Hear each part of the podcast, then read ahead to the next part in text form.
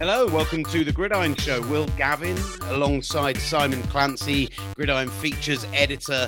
It's Monday, it's about four o'clock and I finally got some sleep maybe ten hours ago after an absolutely sensational first Sunday to the London Games for the twenty twenty-two season. And it's only going to get better next weekend because not only are the Green Bay Packers in town for the first time ever, not only for the first time in thirty-two attempts are we actually getting two winning teams in London at the same time, because the Giants somehow, as well as the Packers, are both three and one. But Simon Clancy is also going to be in attendance and attempting to chat with his old buddy, Aaron Rodgers. Uh, Simon, how are you, sir? I'm good. How are you, Will? Uh, yeah, I mean, I kind of, I did have a, like a twenty-four hour long day yesterday, not complaining about it, just stating facts that if I say anything stupid or particularly, uh, you know, untoward today, uh, I'm sure it won't be too bad. Baseless, ridiculous, annoying, frustrating, no difference to my normal um, performances on this show. Uh, but yeah, I am, I, I did do a couple of meetings for work today on which I said some some weird stuff and kind of thought, right, you probably need to go back to bed. I mean, it's for the best, mate, to be fair. Uh, how was your Sunday? How was your Sunday enjoying the games at home, not with us in the beautiful, sunny? It's weird. I always think that the early starts are really weird, those sort of two thirty kickoffs, because, you know, thirty-eight, thirty-nine seasons as a fan, I don't expect games to start at two thirty, so I always find it slightly weird. Um, but yeah, it was good. I mean, the... the The, the first game was the London game wasn't great until it was great. And then the last sort of five minutes of it were absolutely bonkers. Um, but it was great. Uh, my partner worked a lot last week with the Vikings and just said how amazing they were as an organization from top to bottom in terms of all the stuff that they did. You know, the players were great. The, the staff behind the scenes were great. Kevin O'Connell, fantastic. The way they worked with the kids and all the sorts of stuff that they did was from top to bottom. And that's kind of what you want to hear as well, isn't it? You, you kind of want them to come over and you want them to embrace it, but also just to be nice people. And it was great to hear that, you know, Kevin O'Connell and, and Jefferson and Adam Thielen and all these guys, Harrison Smith, were just fantastic with everybody, media, kids, support staff, all that sort of stuff. I know it sounds a bit twee, but you kind of, you know, when you meet your heroes, you want them to be heroic. And, um, you know, hero- hero- heroism doesn't always come on the field. God, what am I talking about? I thought I was going to be the baggy mess. What have I become? No, I, I'm. I, I've got to say, I'm with you. I didn't get to go to the Vikings practice on Friday, but all reports from Vikings was they essentially put everyone up for availability. Mm. If you wanted some time with Justin Jefferson, you could go and get some time with Justin Jefferson. All right, you'd have to wait and you'd only get three questions in, but there's not a lot of teams that will offer that opportunity when they come over to London. Finished, he just went and sat with the press anyway and just hung out with them. Like, I've got nothing what? else to do, so I'll just come and hang out with you. And it was like, wow. I, I what I, I did, I have to say, and the Vikings have been over three times to London. They're three and zero, and and their support staff and everything have always been absolutely brilliant when they've come over, and they've always brought players over in the summer. I can remember speaking to Harrison Smith and uh, and Eric Kendricks back in the summer of, of twenty fourteen, and still both veterans on that defense, and caught up with both of them in the locker room last night afterwards, and. Honestly, like they are one of those teams. There's a great atmosphere around them. It helps that they won, and actually. To praise the New Orleans Saints, they were in town all week. They were brilliant all week. Our commentator on TalkSport, Ollie Wilson, went into their locker room and, you know, Cam Jordan, the two tight ends, all were willing to spend five or six minutes chatting to him despite the loss, really giving him some good time, giving him some good answers. So, like, I can't put down that organization in any way, shape, or form. Great whenever I've been. So Jordan's fan- Cam Jordan is fantastic. Mark Ingram's great. Alvin Kamara's great. They've always been a really good I mean, it's two really good organisations, frankly. When it, I mean, losing locker rooms will are terrible places. I mean, remember we? Do you remember when we went to uh, Atlanta and they lost uh, and they the and Cowboys, the, yeah, giving up six sacks to Adrian Claiborne. Do you remember being in that locker room? We walked in and Des Bryant just started like going absolutely apeshit at me at the media. Do you remember that? That was just horrendous. Like I've been in the Miami locker room and, and asked a question. I think it was after a Monday night loss to Carolina, trying to speak to Kiko Alonso. And every time I asked him a question, he just looked at me as if I was stupid, which potentially is not a bad thing. And then just gave like a one-word answer. It was just like, this is not very fun. And actually, I remember looking up at the late Jason Jenkins and him just going, "It's just, just let it go." And it's like, okay. Thanks a lot, Kiko. See you later, buddy. We, we did. I can remember going to uh, Thursday night football in Chicago when they faced the Giants, and this is going back twenty thirteen or something like that. But um, Eli Manning threw two interceptions in the first two drives. They went fourteen nothing down and basically never came back from it. And that was to go oh and five or oh and six on the season. Like, it was, that was two years after they'd won the Super Bowl, three years after they won the Super Bowl or whatever it was. And they still believed they were contenders. And we went in there and didn't even ask questions. We just went yeah. in, felt Stand the atmosphere, up. left again, because there um, was just no value to it at all. I don't want to make a segue into the piece I've written for this month's Gridiron magazine, which is available now. But um, it starts off with uh, being in New England in twenty eighteen, nineteen. Uh, and I think you guys had gone to the Patriots locker room, and Liam Blackburn, formerly This Parish, and I went to the Packers. Uh, and it was about twenty days before Mike McCarthy got the sack, and his press conference lasted eighty-nine whole seconds and four questions. And then Aaron Rodgers came in, and Aaron had on like a black beanie and a black jumper. And obviously, as they just lost to the Patriots, having really thrown it away because they were driving to win the game, and then Aaron Jones fumbled. Um, he walked in, and the, and the photographer started clicking, and he just went, Jesus Christ. And at that point, you're just thinking, why would I bother asking a question? Why would I bother? Like, what's the point? But to be completely fair to him, he stood there for ten minutes, answered everything in a really interesting and informative, as always, kind of way. And but yeah, some of those moments where you just like you're put on the spot to ask that, it's it's not always easy. Uh, look, the best thing, just to bring this conversation full circle, and and this is meant to be our kind of week four review show, but. Do you know what? I, I'm quite enjoying just chatting about uh, shooting the shit about the, the locker room experience. Uh, I they they have, because we're still in that kind of post-COVID era, they're very much limited how many people are allowed in the locker room. They've re-allowed access, but there was probably only four or five organizations in there. It was us, Sky, a company from Germany. Like, there weren't a lot of people who were necessarily allowed in. And even us, they let us have one person per locker room. We weren't allowed to have, you know, a second person to operate a camera or the equipment or anything. You had to kind of self do it all on your own. And I had a few good conversations. Dalvin Cook warmed up a lot and was really good value and very strong on, you know, Jefferson was the big talking point with everyone because of the performance he had going, what, one forty-seven and that jet sweep touchdown as well. Uh, and I, I thought, he seemed really warm. He seemed really great. Harrison Smith was excellent because, you know, we just got the news that that Lewis Seen had a lower leg fracture, that he's going to get surgery here in the U K before he flies back separately to the team. And, and that's, you know, that news just come back, and he was brilliant on Lou, as he called him, and what a great teammate he's been and how warm everyone feels towards him. And, you know, they still expect him to have a great career despite this kind of setback, and all that was really good. It was just the stuff, like, they were so loose and so happy. I had a little chat with Pat Peterson kind of off mic because we've had him on a couple of times before, but he was going to the podium. They actually sent all the best players as a rule to the, to the podium. Um, but everyone was like, Adam Thielen was really warm. Justin Jefferson was a lot of fun. Uh, there was a very funny moment where Jalen Reagor, who of course has been a player who has had to deal with a lot of pelters in his direction since he was drafted by the Eagles above Justin Jefferson, a few, what, three seasons ago now. He'd had a drop in the second half where actually it looked like quite a bad drop, but when you watched it back, it was tipped. And I, I think, I guess, like, he was still beating himself up a bit about it.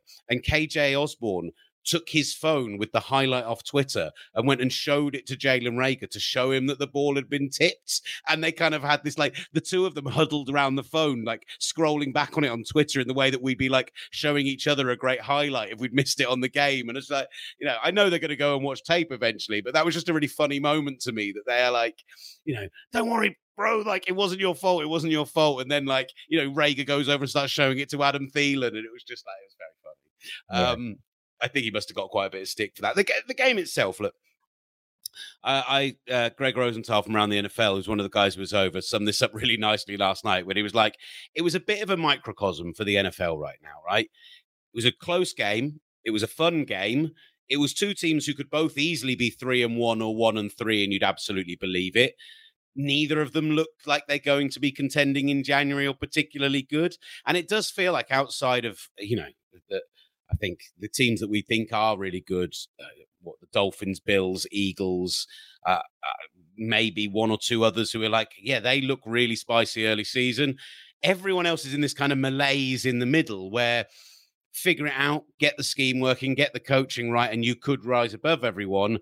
But four weeks into the season, there's a lot of very middle average team. If you were to do power rankings, you'd have to rank about ten teams at sixteen and then just build the rest around it. There's not a lot of good football being played at the moment. I think that, like you say, it felt like a microcosm yesterday in terms of, and you could pick games, you know, go and pick that Green Bay, New England game. You go and pick, you know, pick the Vegas Broncos game. You know, the Chiefs were excellent last night and really bounced back after that absolute clunker against the Colts. But um, generally, there's just not a lot of, and I suppose I wonder whether or not, like this week specifically, I know player, players shut this out, but it, it felt like there was a kind of pool of um, just that kind of injury pool that was hanging over everybody in terms of everything that had happened on, on Thursday night and the previous Sunday. And, you know, so many questions being asked and so many things being looked at and so much kind of drama and all those sorts of things. It felt like it had sort of impinged a little bit on the actual games, uh, uh, you know, and then you have, you know, the injury to Lewis Seen, and you have the, you know, the Tyrod Taylor concussion, you have the Cam Brake concussion and all those sorts of, you know, Saquon having to, to start to play at quarterback because Daniel Jones is injured as well. It just feel, it just felt like, you know, it's one of those weeks where everything gets magnified because something else has happened. Do you know what I mean? It felt like a little bit of a hangover maybe. If, uh, that's a long thing to say when we're talking about concussion, but it did feel like that sort of, I don't know, it just felt slightly weird, but it hasn't been an amazing quality. There's been lots of like close games, but it hasn't felt like there's been some amazing quality football. I mean, you look at something like Mike Evans last night. Evans was phenomenal, made some great catches, but overall, you think that whilst there's been great individual performances, actually collective, not so much so far this season. That, uh, that chi- I, to an extent as well, that Chiefs-Bucks game is is a another prime example of it. You know, I, the Chiefs for the first half of that game absolutely dominated the Bucs and probably felt it could have been up by, by more than they were. They, this is a Bucs team who had held three teams so far to what, fourteen, nine and three points this season up until that point. And Mahomes had blown past that by, you know, eight minutes left of the second quarter uh, by a country mile. And they got out to uh, a big lead and they did let Brady back in. Brady had the back-to-back touchdown drives. You say Mike Evans had a big game. It's obviously huge to see him having all those weapons back on the field for him. But considering they were meant to be this great defense through the first three weeks, they got run all over. They got passed all over. They got absolutely picked apart by a good team. And, and that's why I kind of feel like, whilst the scoreline, okay, ten points is never tight, but putting allowing a team to put thirty-one up on you will always feel like a relatively tight game, like a shootout. That felt like that game was beyond Tampa Bay yeah, by from the start, really, from the first. Yeah, yeah probably actually. To be fair, quarter. But it's fascinating, isn't it? You look at that. You look at Tampa Bay last week. That defense shut down the Packers pretty much. You know, it was a close, tight game, and, and then you see what happened yesterday with with Kansas City coming in and putting up forty-one, but then you flip back a week and, you know, the Colts can't get uh, the the Chiefs can't get past the Colts, and you just kind of think, well, you know, was that an anomaly? Apart from that, Mahomes was sensational. I mean, the little flip to Clyde Edwards-Helaire was just, I mean, just ridiculous. I mean, you know, it's backyard stuff. Yeah, I think the running game in general really got going as well, and actually Clyde Edwards-Helaire for yeah, probably the first time in three years. Pacheco was excellent as well. Yeah, Pacheco was excellent when he came in and just spelled uh, Edwards-Helaire, and seems to have sort of let past McKinnon as well. So, um, yeah, it was a uh, uh, it was just a it was a game to remind you, because I thought Kansas City's lack of speed on offense was an issue without Tyreek Hill, and I think it showed up last week against the Colts, and then last night you just thought, wow, they just they look fantastic again on offense, and you know. Um, whether that was Andy and and, and Eric Bieniemy going back to the drawing board and really kind of, you know, coming up with some new wrinkles, or whether it was just, you know, there's felt like they'd almost had to have a sort of a players only meeting just to sort of sort things out on offense. But, but yeah, it was, um, I thought, um, I thought it was dominant from the Chiefs last night. It looked like the Chiefs of old, really. I do think the, um, the O-line uh, as part of this, uh, you go back to, you know, when these two played in that Super Bowl in the same stadium, thirty-one to nine uh, win. And, and they were pressured all over the field for the entirety of the game. And whilst Mahomes was sacked three times still last night, he was pressured on far fewer dropbacks. Overall, compared with both that game, but also with the game against the Colts last weekend, they did much better in the trenches against arguably a better defense, I'd say, based on where we are so far this season. I, I just, all in all, I thought they played really well. So, yeah, I think Orlando Pace is really struggling at left tackle though at the moment. I don't really know why, in terms of, you know, turn down that massive contract in the in the summer, and uh, I think he's just he's not had a great start to the season so far, but I think the interior guys, certainly, especially Creed Humphrey and, and, and Trey Smith, who was, you know, bargain of this and a lot of other drafts in terms of where he ended up. I know there were some health issues, but but yeah, they need to get Pace back on track. But but generally, that looked like a much more Kansas City performance last night than than.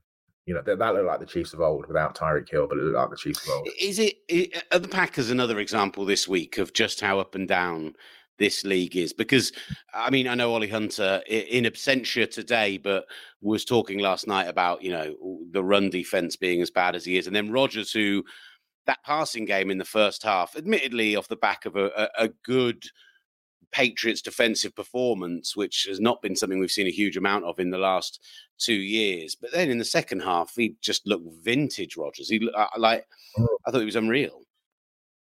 There were four or five, four or five throws in the second half that were just like absolute, you know, I mean, the, the ball to Dobbs for the, for the touchdown that wasn't was an absolutely oh. sensational pass, but I mean, just the just the flick of the wrist to, you know, the ball down the right sideline early in the third quarter to Lazard was a great pass. Um, you know, and he came up massive in those big moments. But the first half, he was so out of sync. I mean, uh, and absolutely kudos to the, I thought the Patriots defense were excellent. Um, I'm not so sold on Jack Jones at the microphone afterwards, sort of saying that it was embarrassing. I mean, mate, stay in your lane. Um, but uh, overall, it, it's so interesting watching the Packers because you just like, it, it feels like Aaron feels like it, it, it's not reminiscent of twenty eighteen, but in a way it is in terms of that sort of slightly hero ball kind of style of play that he, he undertook in the last eighteen months of the Mike McCarthy era in terms of just trying to put everything on his shoulders. The run game is so good. The offensive line is so excellent that you just think, you know, I would, you know, it, it must be hard for Matt LaFleur when you've got a wet, when you've got the talent of Aaron Rodgers at quarterback, but when you've got such a, such a powerful running game, such a strong running game with those two, with those two guys in the backfield, you just think, actually, there are times when just lean on that run game with Jones and Dylan. Um, and it is going to take time for the for the Watsons and the uh, and the Dobbses and, and those guys to get back. Robert Tonyan coming back from the injury. Sammy Watkins, obviously, uh, you know, out uh, and uh, I think on I R. But, um, but you know, when he comes back, it, it, it is taking time. They clearly do miss Devontae Adams, understandably. Why wouldn't you miss the, the best receiver in the N F L? But you just, I just don't know really what to expect with the Patriots, in ter- with the Packers in terms of, you know, they could end up winning it all, or you could think, you know, they might, I mean, I think they'll make the playoffs, obviously, but it's just got to start clicking, and I suspect it will.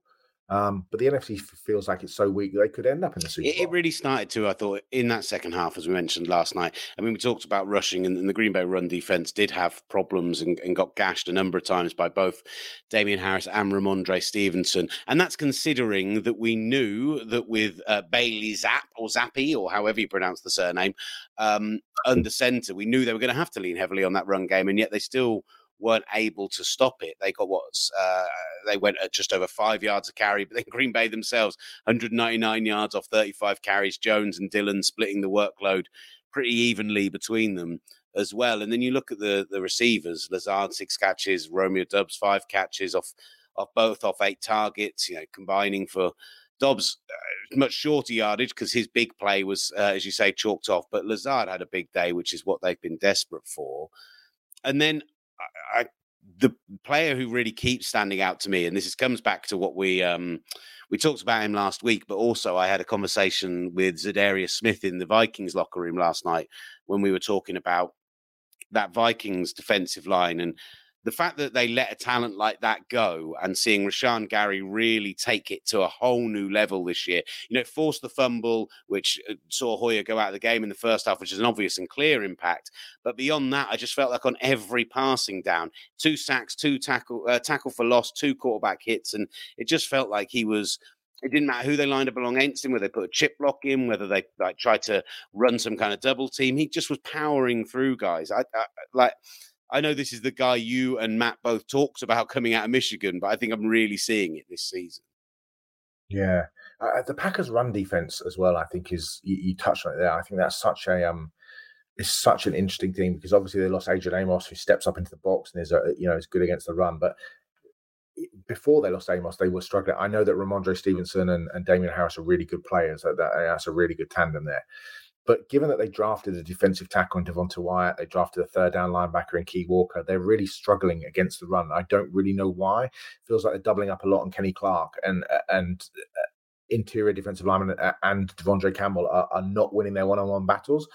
that's got to get fixed really quickly coming to London, because you've got, you know, Saquon Barkley coming off a, another massive performance, um, and he's been sensational this season. And, you, you know, you don't want to let Saquon Barkley loose on on that defense, because, you know, they'll run all over you. And that, that's got to be a concern for, for Joe Barry and for, for the Packers brass. A little bit of praise on the other side, though, for the, the Patriots O-line, which had so many question marks in the season. As you say, the run defense, not good, but, you know, Cole Strange had a couple of plays on Kenny Clark where he opened up those run lanes where you're like, oh, maybe he was worth spending a bizarre first round pick on. I'm not quite sure I'm there yet, but he just had a couple of plays where he really flashed, um, uh, showed really good strength, really good footwork. And, and so there is there's reason to praise on, on the other side of the ball. I thought the left-hand line much better than the right-hand side of their line. Isaiah Wynn had a yeah, shocker. They've got good players. Yeah, I don't think Wynn played very well. David Andrews, obviously a really good centre. Michael Onwenu is a good player. Um, I thought Strange played well. I just, you just feel like with the Giants coming in and their ability to run the ball, it could be a long night for the Green Bay run defense if they, they can't get off the field. We're also recording this slash you're watching it live right now on, on StreamYard or on Twitter um, before we know what the New York Giants are going to do under center next weekend. Because, okay, they're coming in at three and one and they're feeling good about themselves. One of those slightly bizarre wins over the Chicago Bears. They've had a few of those this year. The Panthers, the Titans, all kind of tight games, which easily could have gone the other way. But yeah, with Daniel Jones going down, with Tyrod Taylor going down, you know, there's Davis Webb is being talked about potentially coming over to London. Are they going to sign somebody? If they do, does that person have a passport in order to fly out on Thursday night, Friday morning to come out here? Like it, they have been left in a sticky situation. And as much as everyone's excited to see the Packers come over, and I talked about it being two teams with a winning record, it does scare me a little bit. I almost need the Packers' run defense to be bad and Saquon Barkley to have a really big game so we get a competitive game in London, because otherwise I am a little concerned that with a makeshift quarterback, this could get quite ugly. I see that he's day-to-day and that there's there's a lot of optimism that he's going to play at the weekend, which I think is good. And, and look, give him credit. Give Brian Daboll credit. I, I think he was hugely maligned for obvious reasons. And I think that he's shown progression week after week, Daniel Jones. I thought he played well yesterday, put a, layered a couple of beautiful balls in. It, it, they're really making use of his ability to, to use his feet and get out of the pocket and uh, and make plays with his feet, akin to what Josh Allen did, um, you know, uh, with Buffalo and Brian Daboll, and akin to, you go back to Brian Daboll and, and Jalen Hurts at Alabama, those sorts of things in terms of, you know, using players that can use their legs and making the most of, of what they do. And and Brian Daboll's bought into to Daniel Jones. He's kind of had to. His his cart's been tied to him. And I think Jones has, has repaid some of that. Uh, you know, I, I don't think we're ever going to talk about a, a top ten quarterback in the N F L, but you can win with a guy who can get his way into the top fifteen. And I think, you know, Jones is slowly but surely doing that. And, it, you know, let's not talk, let, let's not pretend that he has, you know, Tyreek Hill and Jalen Waddle and those guys to throw to. He doesn't. You know, he's making use of of not the greatest receiving core in the league, but he has this great running back to, to rely on, which he's, you know, they're making great use of. And when you can hand the ball off to Saquon Barkley and when he stays healthy, we can throw to him. I mean, the, the play he made where he got tackled, reverse field, Daniel Jones went out in front of him, he blocked on like third down and he picked up the first down. It's just, you know, that's what you want from a guy like that. And if they can, like I said, if they can control the, the line of scrimmage and if they can can establish that run game on Sunday, the Packers could be in for a long afternoon. Uh, let's talk about one of the games yesterday that realistically was, was one of the games of the day going into it and turned into so despite a team going up big early. We end up with two preseason favourites, the Ravens going to two and two, the Bills now to three and one after the late victory. And some curious decisions on behalf of John Harbaugh and the Ravens. I have to say, on the challenge he had earlier where it looked like Lamar Jackson reached out and got the first down, I cannot see why that wasn't overturned. There was not an angle that I saw where I didn't think that he got the first down. So that felt a little harsh, but that drive ended with no points at all. The the the thing that really throws me, it's two-tier. It's the decision to not kick the field goal and go for it on fourth down, which is a classic decision where if they score the touchdown, everyone goes, oh, what a genius. Oh, being really aggressive. Really love that. From a team who hadn't scored any points in the second half, it struck me as bizarre. And a team whose defense overall had played pretty well, even though they'd given up that lead. And then late on, they tried to let the Bills score the touchdown. Now, actually, I'm trying to remember who it was it was in on the tackle, but he he said we were told either let them score or strip the ball. And in his attempt to strip the ball, he actually managed to make a tackle almost by accident. And you could see the other players around him giving him some some stick. I think it was uh, a Dafe away, possibly, um, giving him some kind of stick around him for doing so. But I know I, I don't hate the let them score thing. I know Matt Sherry, who kind of gridiron creator, is big on the let them score thing and try and go out and put the ball in the hands of your best player. But again, you've not scored in the second half at all. Your defense has been your best unit. Stopping them getting a field goal and trying to score the other way is, is probably the better way to go. It just the whole thing for a coach as experienced as, as Harbaugh, and Marcus Peters had a real go at him on the sideline as well, yeah, which did, yeah. Peters is a player who has been known to be hot-headed, as we know, but even so, that's not something you see from the Ravens organization very much, is that kind of infighting and, and that kind of, you know, behind-the-scenes stuff showing out publicly. It just, it felt uncharacteristically poor from a coaching perspective from, from one of the best in the N F L. Yeah, I just, I just didn't understand the decision. And, you know, it was clear that he doesn't trust his defense. That's why you keep the offense on the, the, the field to try and score. But I, I didn't even understand the, the play call from Greg Roman. It just made no sense to me. It's just like, why? You've got the most agile, athletic, run-first quarterback in the league, right? Uh, a, an M V P candidate. At least get him in a situation where he's got the opportunity to run instead of a pure sort of five-step drop. I mean, I know he had. Mike, I mean, he has Mike Davis open early, but that window closes quite quickly. Um, and then Duvernay comes uncovered in the corner, but you, you kind of have to feather it in a la, you know, Ben Roethlisberger to Santonio Holmes in the corner of the end zone at the Super Bowl to try and get that in there. Um, I just don't understand why you wouldn't put Jackson in a situation where he's got the opportunity to use his legs to pick up a, to pick up the touchdown. That just defies belief, but ultimately just kick the field goal, send it to overtime. You got the, you know, you got the best field goal kicker in the game, but it's clear he didn't trust his defense. I thought it was fascinating, A, watching Marcus Peters, who didn't just say it once. I mean, he was really going at him. Um, and then for Harbaugh to say in the locker room afterwards that he said, you know, I, I understand we're on the same page. I'm a, you know, I'm a Marcus Peters guy. I hope he, you know, I hope he still loves me. We have an honest relationship. I really love him, but I hope he still loves me. And he just like, that's a coach that knows that he he screwed up. And uh, I just think the Ravens having, you know, blown the game against the Dolphins a couple of weeks ago. Now do it again against the Bills. I mean, they were, you know, they were up big. They could be four and oh right now. Could easily be four and oh right now. Yeah, I don't think the Bills have ever won. I think I read earlier the Bills have never won a game when they've been behind by, or haven't won a game in a lot of years when they were behind by seven, more than seventeen points. And you just think, how did you manage to blow that at home? You had them exactly where you wanted them, right in your hand, and you, you managed to blow it. I just I didn't understand it. There, there was a... two comments from Harbaugh afterwards that kind of struck me about everything that you've said there being completely true. As he said, well, one thing is, is, you know, the analytics say you should have gone for it there because what you do is you put the other team in a position where they have to drive ninety-eight yards in theory to go and get a, a score. And they have, and, and there's the issue that they have four downs to play with. Well, actually on the ninety-eight yards thing, because of the interception, it turns to a touchback and that becomes eighty yards. And those eighteen yards are some of the hardest eighteen yards on the field because you're in, in the same way it is in the red zone. Your playbook, when you're backed right up to your own goal line, has to completely change because you can't take the sack, you can't take the safety, et cetera. And then on top of that, because you haven't taken the field goal, it's not four downs for the whole distance of the field. It doesn't change their whole playbook. They have to just get it to the thirty, the forty, even as we saw yesterday at Wembley, in order to put themselves into field goal range. And then everything changes to, you know, three and a stop, whatever it might be. It just, I don't know, his whole philosophy on it seemed bizarre to me. I just, there's sometimes yeah. where you just go, take the point, take the point. Especially at that point. Uh, I, the flip side of that argument of their defense, and I don't think their defense is great, let's be honest, but also they're up twenty to three, right? They didn't score another point. Do you know what I mean? They didn't score another point in the second half. And that defense turned the ball over twice. Uh, it had two red zone stops. It allowed twenty-three points total to a top five offense in the league. I think Buffalo were four of eleven on, on third downs.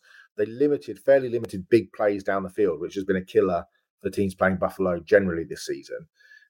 I, I, I think the offense has to hold its hands up a little bit and uh, and take some of the blame and some of the responsibility because it wasn't just on the on the defense that, that Baltimore didn't win that game. Yeah, I, I I still back the Ravens in general because of the coaching, and I do think that defense will figure things out. And uh, they've got Lamar Jackson. I, we said it; they're two and two, but the two defeats this season are a against teams who I think are at the very top end of the A F C through four weeks of the year, but also in situations where they probably should have won those games. Sunday night football against the Bengals next weekend, when the Bengals have had ten days to get ready for that game, and their offensive line looked much improved, much improved against the Dolphins, I think is going to be a bit of a litmus test. But then after that, Giants, Browns, I do expect them to get it right. I just, you know, I, next weekend, Sunday night football looks like a really, really tasty one uh, with the Bengals. Yeah. Hard to countenance blown leads of twenty-one and seventeen points, though, you know, at home. Do you know what I mean? That's hard to get your head yeah, around. You're not wrong. You're not wrong. So we talk about the N F L, but have you ever experienced the N F L in its natural state, live and in person? In America, surrounded by tens of thousands of screaming, partisan fans, after spending hours beforehand in the car park outside the stadium, enjoying a cold beer, maybe one or two, as the smell of barbecue and tailgate food wafts deliciously through the air. If not, or if you have, and you fancy doing it again, well, Touchdown Trips, folks, are the experts in creating amazing travel packages for your favorite N F L team. And when we say amazing, we mean it. The guys and the girls at Touchdown Trips put fans first and are passionate. The fans who book with them get a proper, unforgettable, and more importantly, a unique N F L experience. You don't just get tickets, but an authentic pre-game tailgate with local fans. College fan? You want to go to a college game? Stadium tour? Why not? As well as all that, they include flights from across the U K. They've got fantastic hotels and anything else you may want to add, such as an N B A game or an N H L game or a local excursion, to create truly bespoke packages that are, more importantly, at all protected and up to bonded. So if you're thinking of going to a game this season or next and just want to get in touch, give the team at Touchdown Trips a shout today at touchdown trips dot com. Check them out on Facebook, facebook dot com forward slash touchdown trips, or Twitter at Touchdown Trips. Touchdown Trips, you have to see it to believe it.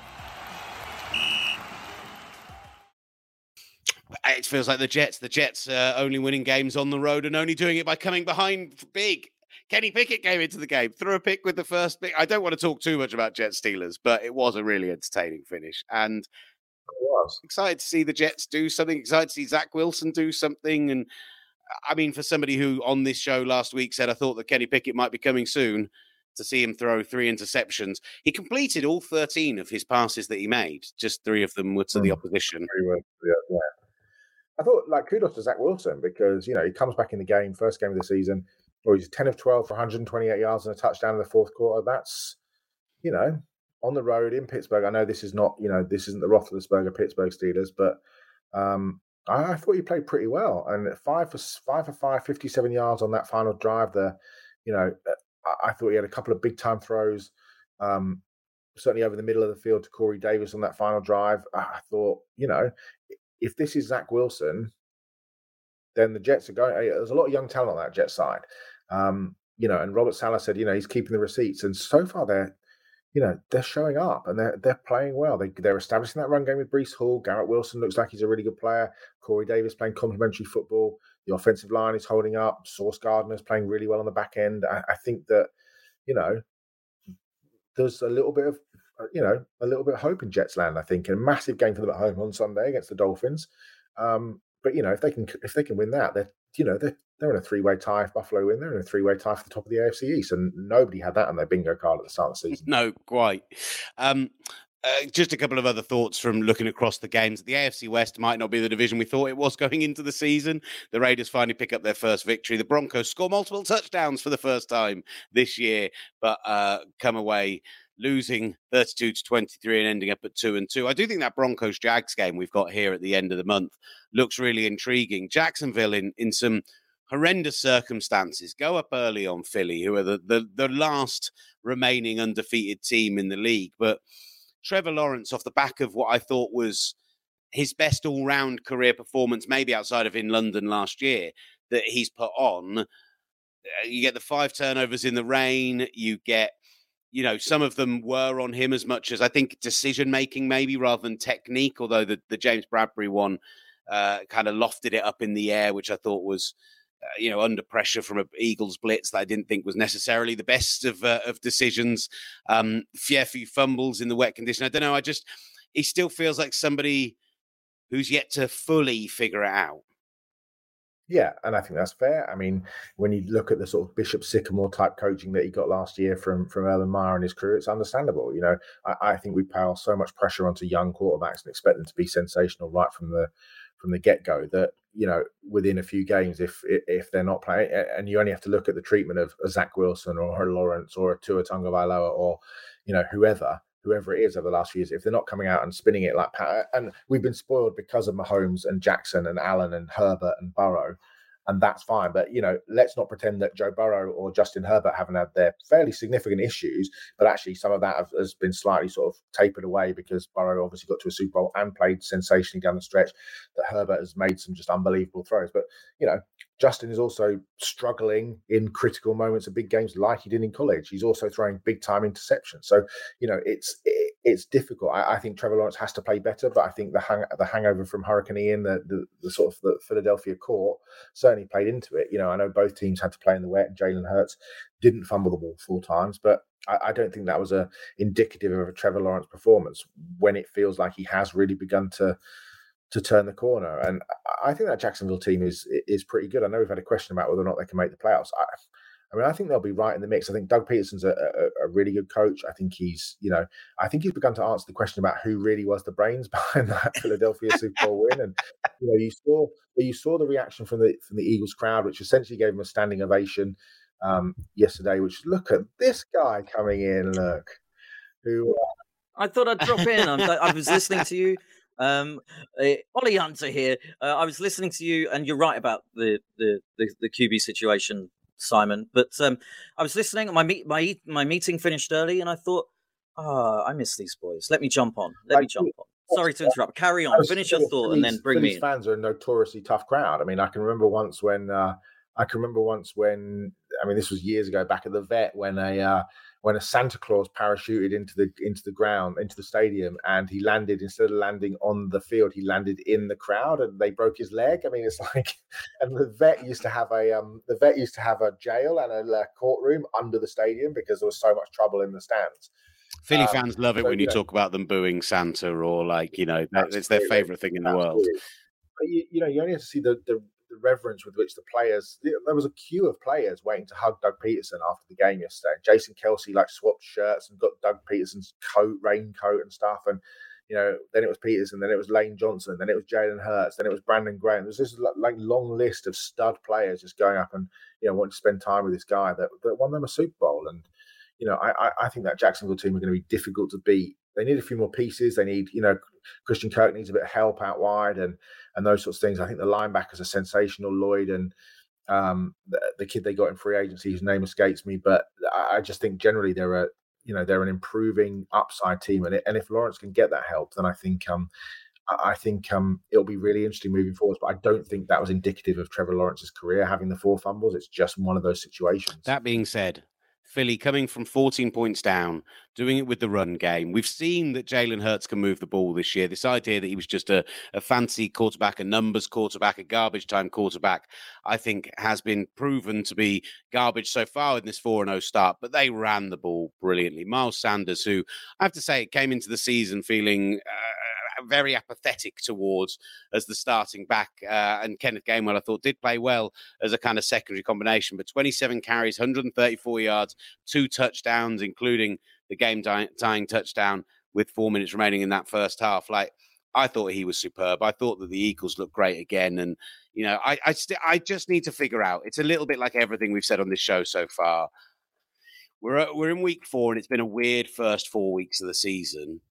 I'm not sure that the Cardinals are the team to truly test the Eagles, but so far they've faced a very odd collection of teams, and they only go on to, you know, Dallas may be a bit stouter on Sunday Night Football in a couple of weeks, but realistically it's the end of November when they play the Packers, where they play an actual full-blown contender, as I currently see it. Maybe the Cowboys with Dak Prescott back, but they've just won a bunch of games with Cooper Rush, so who knows? I... I I don't know. I, I still want to see them play a great team, but they ran the ball so well that I, I loved it. The evolution of Hurts as a quarterback as well. I think Brian Johnson, the quarterback coach, deserves huge mm-hmm. credit for, for the job that he's done because, you know, I remember Matt Sherry and I had this conversation when Jalen was at Alabama, and talking about the conversation around him when he came out would be fascinating. But the, the way that he's evolved into a passing quarterback with the ability to run, he there are there are a few um, there are a few similarities to Randall Cunningham in terms of just the ability to to make yards with his feet, and, and you know, Cunningham had a bigger arm. Um, But there are, I, I do get some reminders of uh, of the two of them when they're playing. But I think, um, you know, I, what's interesting about Jalen Hurts is that he's, uh, it feels like he's getting better. I think, just like you, I want to see him in a really big game. But I do kind of look at their schedule and think, and the N F C generally, and think, I don't know, like, where are these big, you know, where are these big in-conference games coming? Because the conference is like, it, it's not massive, you know, in terms of the their the ability of teams in the N F C at the moment. It just feels like there's, you know, like you said at the very top of the show, Will, there's a lot of teams around sixteenth best in the league, and most of them seem to be in the N F C. Uh, two of them playing, of course, in that forty-eight forty-five Seahawks-Lions game, which we don't need to talk a lot about, except to say, great score, good fun, not good football teams. Couple of, yeah, a couple Terrible of good defenses. Offenses. I mean, the Lions still moving the ball without Amon-Ra Saint Brown and DeAndre Swift and D J Chark. Fair play to them. D J Hockenson had a ludicrous game. But, uh, yeah, I mean, I don't expect either of those teams to really be competing when we come down to it, except that back to the bad N F C I did think thing. It was interesting. I did think it was interesting, though, that Dan Campbell started to talk about Aaron Glenn and, and potentially that, you know, changes need to be made, and he loves Aaron, but, you know, things need to be really... I do think that's interesting in terms of the direction that they're going. Just one thing on the Eagles, though. You go back and look away at the – they got the Cardinals on the road. They got the Cowboys at home, the Steelers at home, the Texans, the Commanders, the Colts.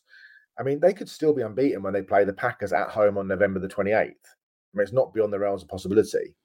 Do you know what I mean? It's That, that you know, Cowboys one is the one challenge before them, but it's why I said it. I think that Packers yeah. is the first time they play – an out-and-out contender for me right now. I think the Cowboys were still weighing on health. We're still waiting on some factors. The Cowboys still feel like a team who could go very deep in the playoffs to me. The, the talent yeah. is clearly there, but I haven't seen them... Even down the stretch after the Packers, Titans at home, Giants, Bears, Cowboys, Saints, Giants. Doesn't feel like the toughest schedule in the world. You know, they're not playing any of the, the, you know, the monster A F C teams. That you know, they're not playing a Buffalo or a Baltimore or, you know, any of those teams at the moment. So...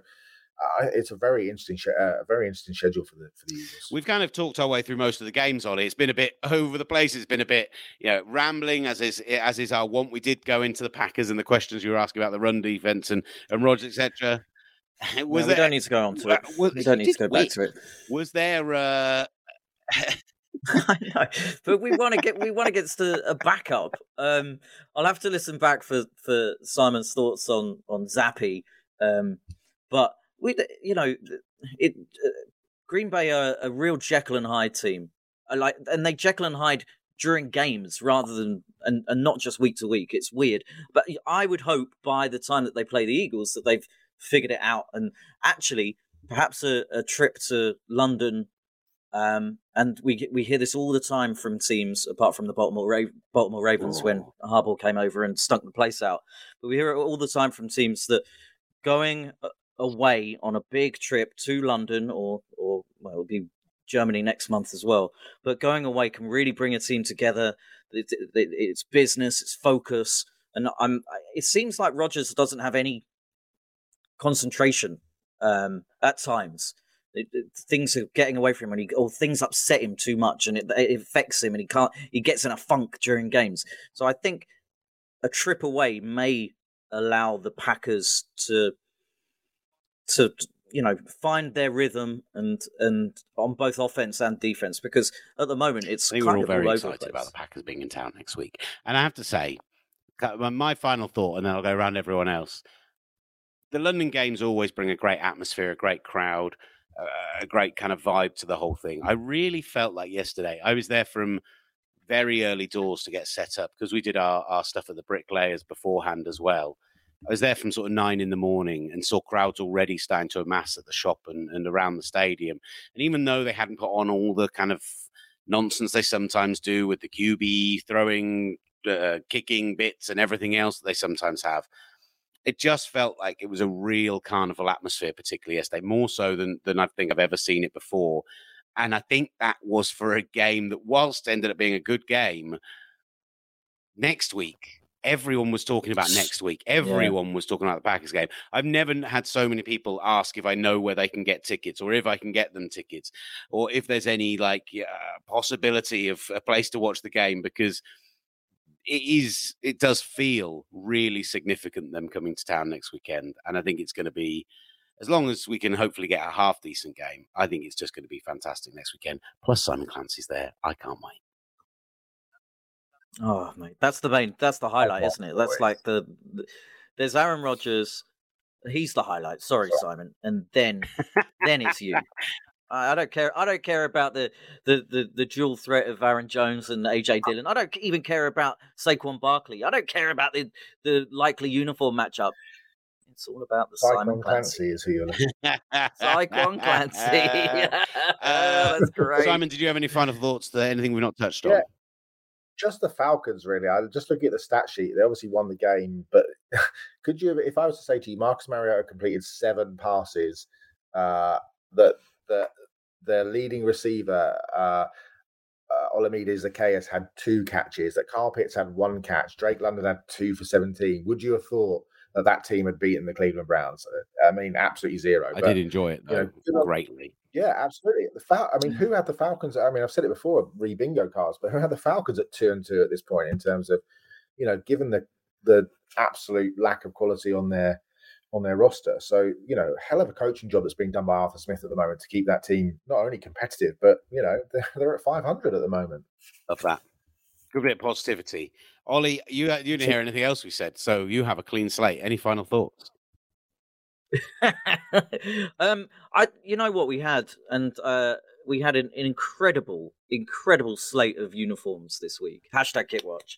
Um, the, the the the Giants throwbacks are just, they were just stunning. The piping on that on that jersey, the the, the Giants emblazoned across the helmet is was so nice. The Saints all white with the with the with the new helmet was was was glorious.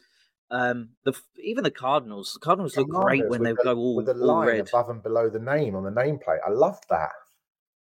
Yeah, yeah. There are some. I don't. I think.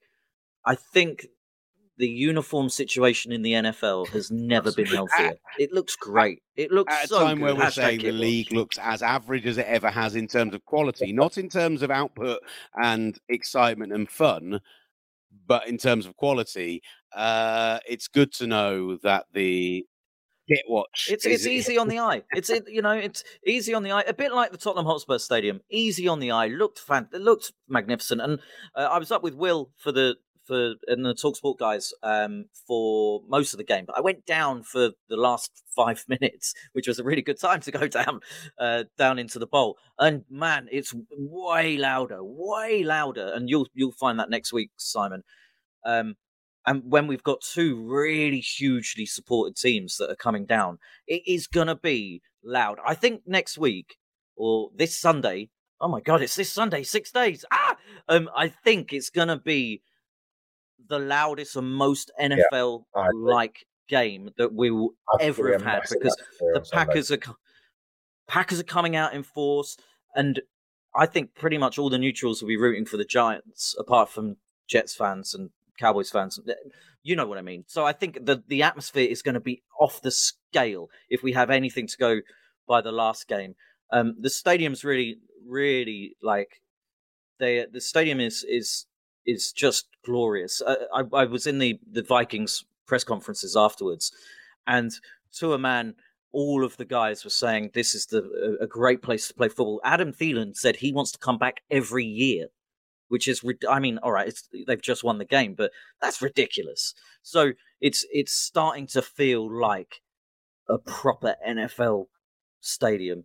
I mean, that's that was the whole intention, and I just loved it. I loved it. I can't wait for Friday. I'm going to go to Packers practice. Is anyone going to um, Giants practice? Maybe annoy Aaron Rodgers. I'm, send, I'm sending Ollie Wilson, our commentator, um, to Giants practice because no one else is going. Yes, yeah, send, send him. That's classic Ollie Wilson, isn't it? Um, so I'm looking forward to Friday. There's going to be beers galore on Saturday. I think are there gridiron? Is there gridiron beers on that's Thursday? That's been talked maybe? about. Um, so th- that's been talked about, uh, and then and then the, the main event on Sunday. Wow! Uh, just uh, it's just a great time. It's a great time to be an N F L fan in the U K. And then over to the bricklayers for some Come On Eileen. Can I throw one thing out there? Matt Milano, defensive M V P. Oh, what a game. What a game he had. Hey, he's unbelievable. He's unbelievable. What a player. I love that. Yeah. That was a what, what a note to end on. Bring it back to football from Ollie's lovely uh, ranting about how great London is. I think we're all just feeling the love today. I'm very happy with it. I'm going to go back to bed now. Everyone have a lovely yeah. rest of your day. Uh, and I will see you all on Thursday or Friday or Saturday. Can't wait for it. At U K Gridiron on Instagram, at Gridiron on Twitter. You can find us on TikTok, uh, all those other good platforms as well. Uh, and uh, yeah, just interact with us. Let us know. You can come and put the questions on the weekly show. You can send us questions in the week or on a Sunday that we'll answer on the show. Uh, and uh, yeah, if you see us in London, say hi on Sunday. Come and say hello. We did have a couple last week, and it was lovely. Oh, a few hi. Little fist bumps. Not too, not too close. Behind the velvet rope. Do not cut that out. Do not cut that out, Michael. That has to stay in. People need to know the real Simon Clancy. Uh, Simon, not too close, Clancy. That's his name. Saquon, not Stay too back. Close, Clancy. Hands first. Right, we'll leave it there. Finally, thank you so much Saquon. For listening or watching. This has been the Gridiron Show.